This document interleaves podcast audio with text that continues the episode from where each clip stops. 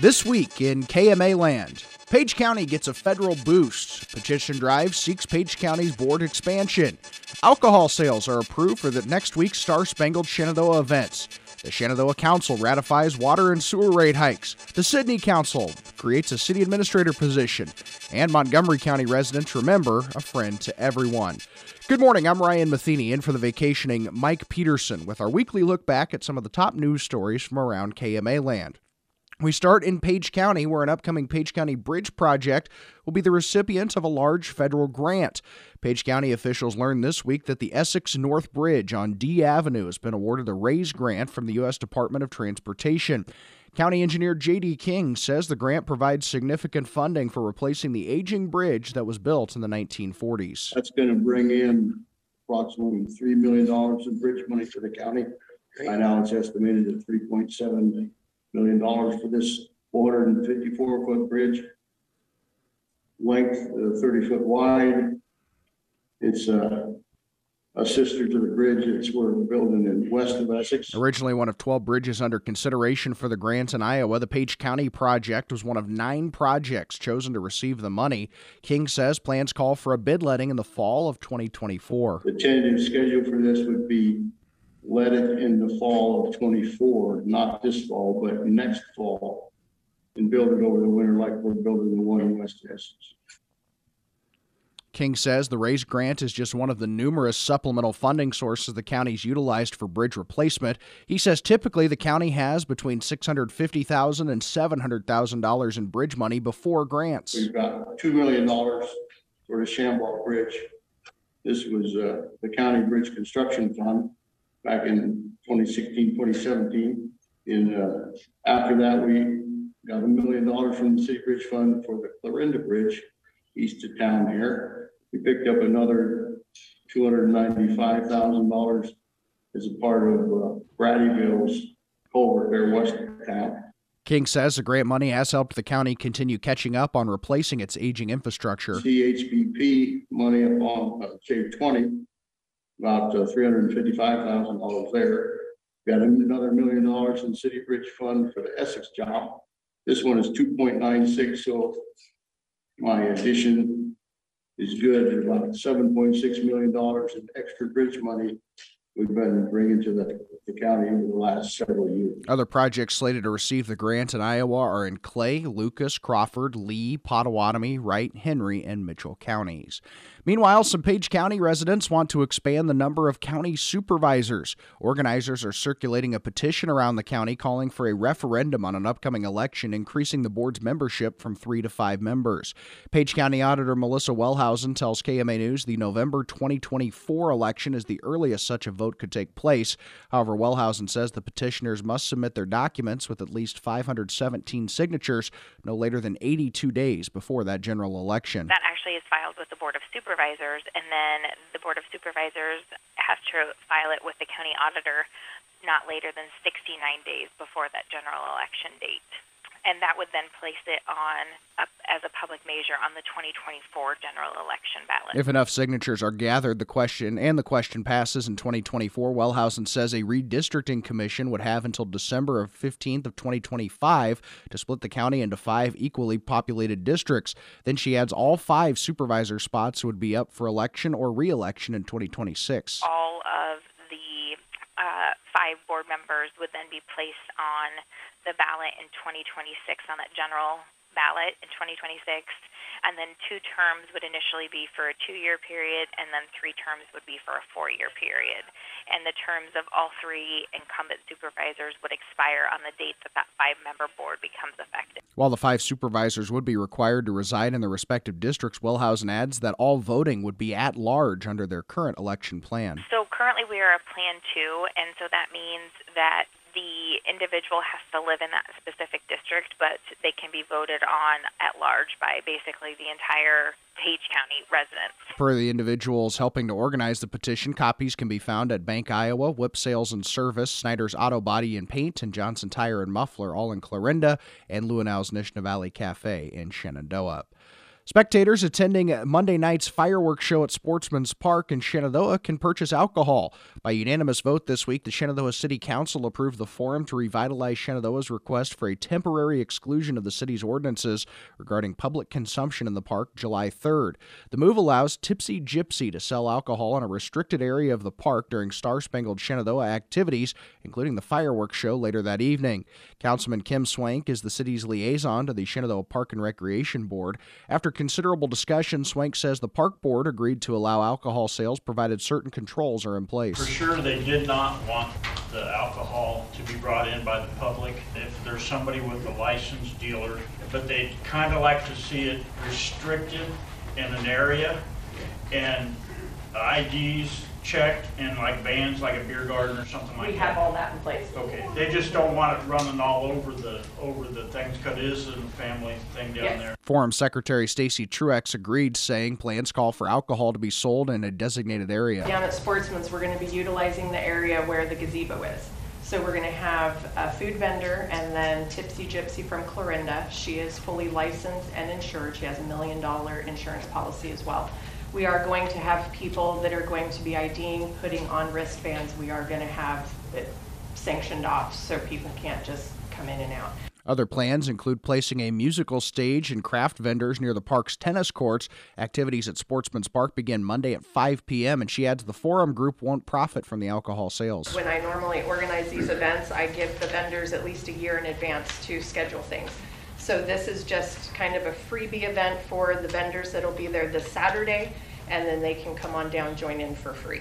So there really isn't a proceeds from, to the forum from that event on Monday. However, Truex adds proceeds from Saturday's pie auction during the events at Priest Park will go to a local nonprofit agency to be named later.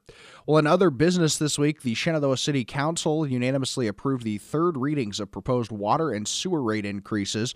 Council members then unanimously adopted the new rates, which entail 1.5% increases in water rates each year over a three year period, as well as an 11% increase in sewer rates next year and 10% hikes for the following two years. Speaking on KMA's Morning Line program this week, Shenandoah Mayor Roger McQueen says information presented by city officials helped calm people's concerns regarding those rate hikes. I think you know it's just a matter of uh, people coming to the public hearings, coming to the meetings, and then the information that we got out to them, so they they understood that this wasn't going to be a great big price hike on this, and and it was absolutely necessary to uh, Shenandoah to continue to be able to uh, provide you know good clean water. McQueen declined speculation on whether further water and sewer rate hikes will be necessary three years from now. No, I guess if things go good the next three years, you know, we'll we'll see what position we're in there. But we definitely do not ever want to get back to the way we were, and uh, you know, suffering from uh, financial deficit as far as like when we had to do the water plant. So, uh, you know, we'll take a look at it at the end of this three years and see uh, where we're where we're setting. But if we can continue to do just very very minimal increases and not ever have to do a 20, 30, 40 percent increase, I, th- I think we'll be further ahead. The mayor says engineering work continues for construction of a new wastewater treatment plant, which will replace the current six decades old structure. Proceeds from the sewer rate hike plus a $2 million USDA grant and loan from the USDA's water and wastewater disposal program will cover the cost of the new plant's construction. Efforts to establish a new city clerk and administrator position in Sidney move forward this week. In meeting in the regular session, the Sidney City Council unanimously approved the third reading and adopted an ordinance establishing the new dual role. Since 2016, which was the last time the city had an administrator, the mayor has served in the administrative role. However, earlier this year, the city council asked Mayor Ken Brown to step down as acting administrator due to tensions with the city clerk's office and a code of conduct violation. Earlier this month, the council also unanimously approved a motion of no confidence in the mayor and requested a voluntary resignation. Reading from the ordinance, Councilwoman Ann Travis outlined the general powers and duties of the position. The clerk shall administer the opening operating policies established by the council and make recommendations to the council for improvements to policies and procedures when deemed appropriate. Supervise employees. The clerk should supervise and coordinate the activities of the city, employees, and departments, except for fire and police departments. Additionally, the individual would supervise purchases of all supplies, materials, and equipment without prior approval of the council, so long as the price does not exceed $500. Additionally, Councilmember Don Benedict suggested a wage of $25 an hour, which was what the city budgeted for. However, City Attorney Bree Sorensen suggested advertising a range based on experience, which is typical practice. Benedict also suggested a special council meeting to interview the candidates. The, the council is responsible for the appointment of the administrator clerk, so I think we'd have a special meeting with the entire council and, uh, and then with the uh, candidates, the, the potential candidates for hire. Council, I think, should, should be the ones to interview and decide. Sorensen added that the candidates can request a closed session interview. City officials have previously stated continuity in a supervisory role is one of the reasons for establishing the dual position. However, the approval came despite some pushback from at least two residents. Speaking before the council's vote, Martha Brown says there's a conflict of interest with the ordinance between Benedict and his wife, Brenda Benedict, who serves as the city's deputy clerk. She says that Brenda would report directly to him and other council members in the absence of the city administrator and clerk. No matter how a person denies it or stated intentions are, the judgment and decisions are going to be clouded by the relationship to the deputy clerk and to two of the city employees. And I realize one is, is a seasonal employee, but one of them is a, is a permanent employee. Brown also stated she was concerned with Benedict's input on the discussion and previous votes on the issue, believing he should have abstained regarding the potential conflict of interest. Once the ordinance is published in their official paper and becomes law, the council plans to advertise for 10 days, which Sorensen adds the minimum requirement by the state's veteran preference law. Further discussion but no action on repairs to a rail spur took place at this week's Montgomery County Board of Supervisors meeting. Last week, the supervisors discussed uh, the Montgomery County Development Corporation's proposal for financial support from the county for a repair of a Burlington Northern Santa Fe Railroad spur stretching between Bungie and the railroad's main line. MCDC Executive Director Steve Adams says his organization recently received updated bids from Ameritrack Rail on the proposed project. He says company officials proposed the county and Bungie share in the project cost. He adds the company views the project as a one time expense for the county to bring the spur up to BNSF standards. Adams echoed previous concerns over losing control of the uh, spur should the county balk at repairing it. Look around the county. Do we have another industrial park? Do we have another rail spur connected to the Burlington Northern Main Line? There are only 13 of those in the entire state of Iowa. We're one of those 13. The supervisors are expected to take up action next week. Still to come on This Week in KMA Land, Montgomery County mourns a former sheriff. All that and more after this. You're listening to This Week in KMA Land. Welcome back to This Week in KMA Land. Montgomery County residents this week mourn the passing of a beloved law enforcement official. Funeral services took place on Thursday this week for former Montgomery County Sheriff Joe Sampson, who died Sunday at the age of 67. Sampson served as sheriff from 2009 until his retirement in December of 2020. An Elliott native, Sampson began his law enforcement career serving as a military police officer in the U.S. Army during the Vietnam War. He then joined Griswold Police in 1977 and served as an officer before becoming chief. Sampson joined the Montgomery County Sheriff's Office in September of 1992 and worked as a road deputy, civil process deputy, jail administrator, and first deputy until becoming sheriff. Sampson was among the backers of a bond issue for construction of a new law enforcement center and jail project that was approved by voters in 2010. In a 2012 Meet the Candidates interview with KMA News, Sampson says his job as sheriff wasn't finished, though the new LEC was. We started on the jail last time when I first started my first term, and I'd like to finish that job out. There's a lot of things left in Montgomery County to get done. And basically, I just enjoy my job. I love doing what I do. During his tenure, Sampson dealt with many challenges facing law enforcement. In a 2013 interview, he said about 5% of the inmates occupying his jail are mentally ill, forcing jail staff members to deal with a variety of issues. The state does an excellent job of training the staff to do with what they can with these people, but they bring such a wide range of problems with them as far as their medication, their mood swings, their bipolar. Of course, you have to keep them segregated, which that takes up extra cell space, and a lot of times they'll want to harm themselves. And one minute they're halfway normal, and the next minute they revert back to childhood. Sampson's successor as sheriff, John Spinagle, worked with Sampson for 22 years, including 12 years as his chief deputy. Spinagle tells KMA News he appreciated how his predecessor passed on his law enforcement knowledge. Joe put a lot of trust in me, and he really allowed me, I guess, the knowledge. He let me know early, let me get into things to get to where I am now when when he retired, and so the transition was very easy for me, and I and I owe all that to him. Spinagle says Sampson was a friend to everybody. He was fair to everyone and, and really didn't know a stranger. So I think that the community put a lot of trust in him, which you know, in in this line of work, that is something that we, we definitely need and, and still continue to need. And I think he did a very good job with the public. As far as listening to them in this line of work, we don't make everybody happy all the time, but I think Joe did his best to try to do that. He had Sampson was knowledgeable in jail operations and the civil process. Iowa Senator Chuck Grassley made the rounds in KMA land this week. Iowa's senior senator stopped at the Montgomery County YMCA as part of his 99 county tour throughout the state and talked with residents in attendance on several issues ranging from the 2023 Farm Bill and waters of the U.S. to immigration and bipartisan cooperation.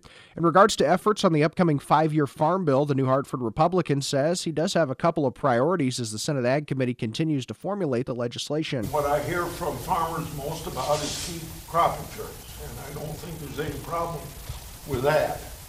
I'd like to get a provision that I've been trying to get in farm bills for a long time ten percent of the biggest farmers get seventy percent of the benefit from the farm program, and I'd like to put a cap on it so we can target it towards medium and small-sized farmers. Residents and attendants also raised concerns over the foreign ownership of farmland in Iowa and the U.S. Legislation's been introduced on both sides of the chamber, including the Foreign Adversary Risk Management or FARM Act in the House. Additionally, Grassley believes the U.S. Department of Agriculture should be a part of the Commission on Foreign Investment in the U.S. So when this involved farmland and national security, I think we need to have the Secretary of Agriculture who can be a member, but not a permanent member of this CFIUS commission so that we have an oversight of everything that deals with food production because food production is related to national security. Some residents also aired concerns over lawmakers' lack of cooperation in handling the U.S. Mexico border. However, Grassley says laws on the books would handle the situation if enforced correctly. We don't have to pass any more laws to do that. It's illegal to come to America without our permission. And but we pass laws, and you've heard me say it in other areas. The president enforces the laws, and he's not going to enforce that law. He believes in an open border. You'll have to ask him just exactly why but he's not enforcing the law. That's why you see five or six thousand people wade the river every day to get here. During a stop in Clarinda this week, Grassley turned his attention to the continuing investigation into Hunter Biden's business dealings. Specifically, Grassley seeks information redacted from Form 1023 regarding an alleged bribery scheme between Hunter Biden, then President, Vice President Biden, and a Ukrainian businessman. I want to make that document public. It's on. It's unclassified. The FBI is making it tough to do. Comer was going to uh, subpoena it and did. And then the FBI said, well, can't we just bring the document up to the Hill and let your members of the committee read it there? While saying he read the document's unredacted version provided by a whistleblower, Grassley claims members of the U.S. House Committee on Oversight and Accountability received a copy with two lines regarding the alleged phone calls removed. I go to the Senate floor and give a speech and tell the world that I read this document talks about 17 phone calls, two between Vice President Biden and 15 between Hunter Biden. Now then the press asked me, do these phone calls, have you listened to these phone calls? No, I, I don't even know where they are. I just know that this document uh, has reference to them and what's the FBI doing to follow up? Grassley calls for accountability from the FBI in the investigation. But it looks to me like they're trying to cover up stuff when they strike out the two lines that refer to the phone calls between the vice president and this guy, et cetera, et cetera. So I want to get this document released so you can read it not just me. Grassley also appeared at events in Glenwood, Corning, and Mount Ayr during the two day swing through KMA land. Page County officials are seeking ways to pay for needed repairs at Pierce Creek. The Page County Conservation Board recently held a special meeting to discuss the status of the county's American Rescue Plan Act funds and other conservation funds available to cover extensive concrete repair and tree removal on and around the dam at Pierce Creek. At the County Board of Supervisors meeting earlier this month, County Conservation Director John Schwab had requested to use the remaining amount of $200,000 in ARPA funds informally set aside for the conservation to conduct the repairs. However, Supervisors Chair Jacob Holmes currently wants to allocate unused ARPA funds to the county roads, and the board chose not to fund the repairs. While understanding the need on the road, Schwab tells KMA News he was disappointed in not being able to use the funds they had initially thought would be available after spending roughly $120,000 at Pioneer Park and Rapp Park. We were counting on that 80,000 to go strictly to Pierce Creek. Um, I was highly disappointed, obviously, um, because we we had the plan in place counting on these funds, um, and then in the you know after a year goes by, we have to kind of revamp the whole idea on how we're going to take care of it. In July of 2022, Schwab says the county received a report from the Iowa Department of Natural Resources noting deficiencies with the dam and spillway. However, he adds that the work is rather extensive to do in house on and around the spillway. Which is basically that creek that runs the south part of Pierce Creek Dam that actually comes out of the dam to the road.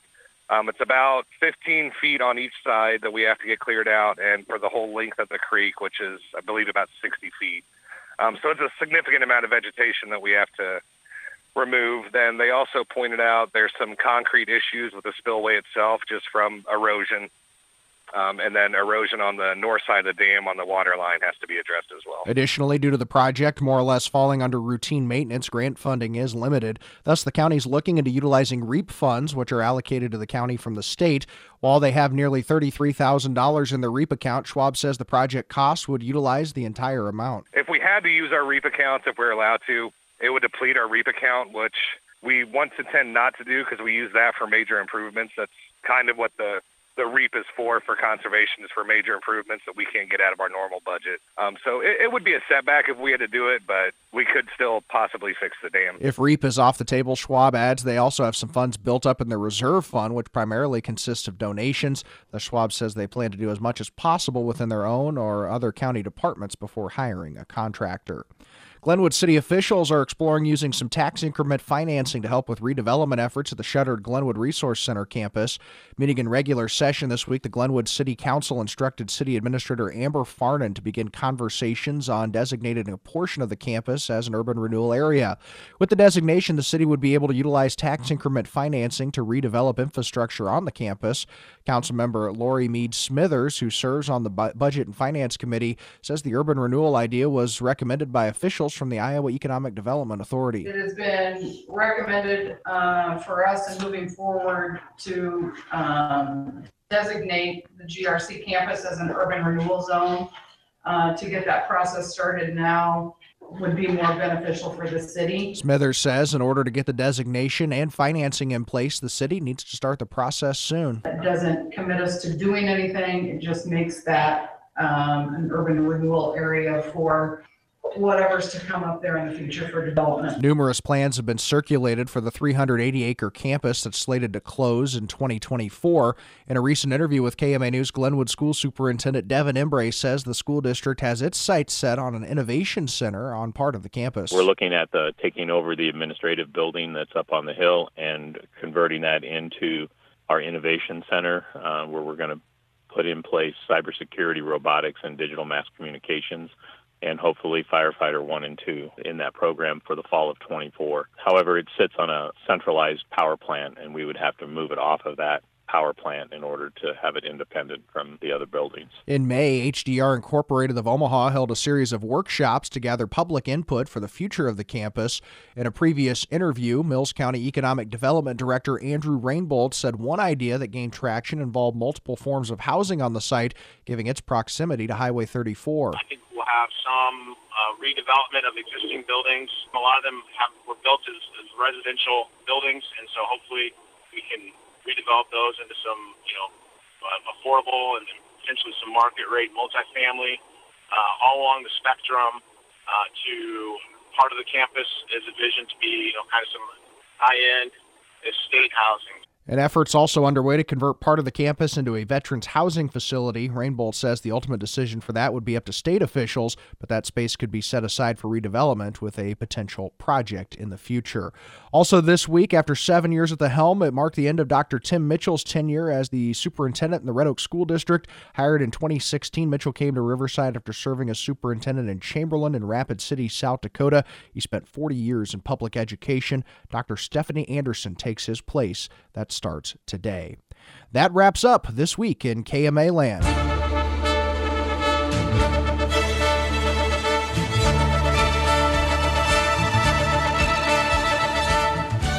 Be listening each week at this time for This Week in KMA Land. And for more information all the time, you can log on to KMAland.com where you can also hear this pro- program in its entirety.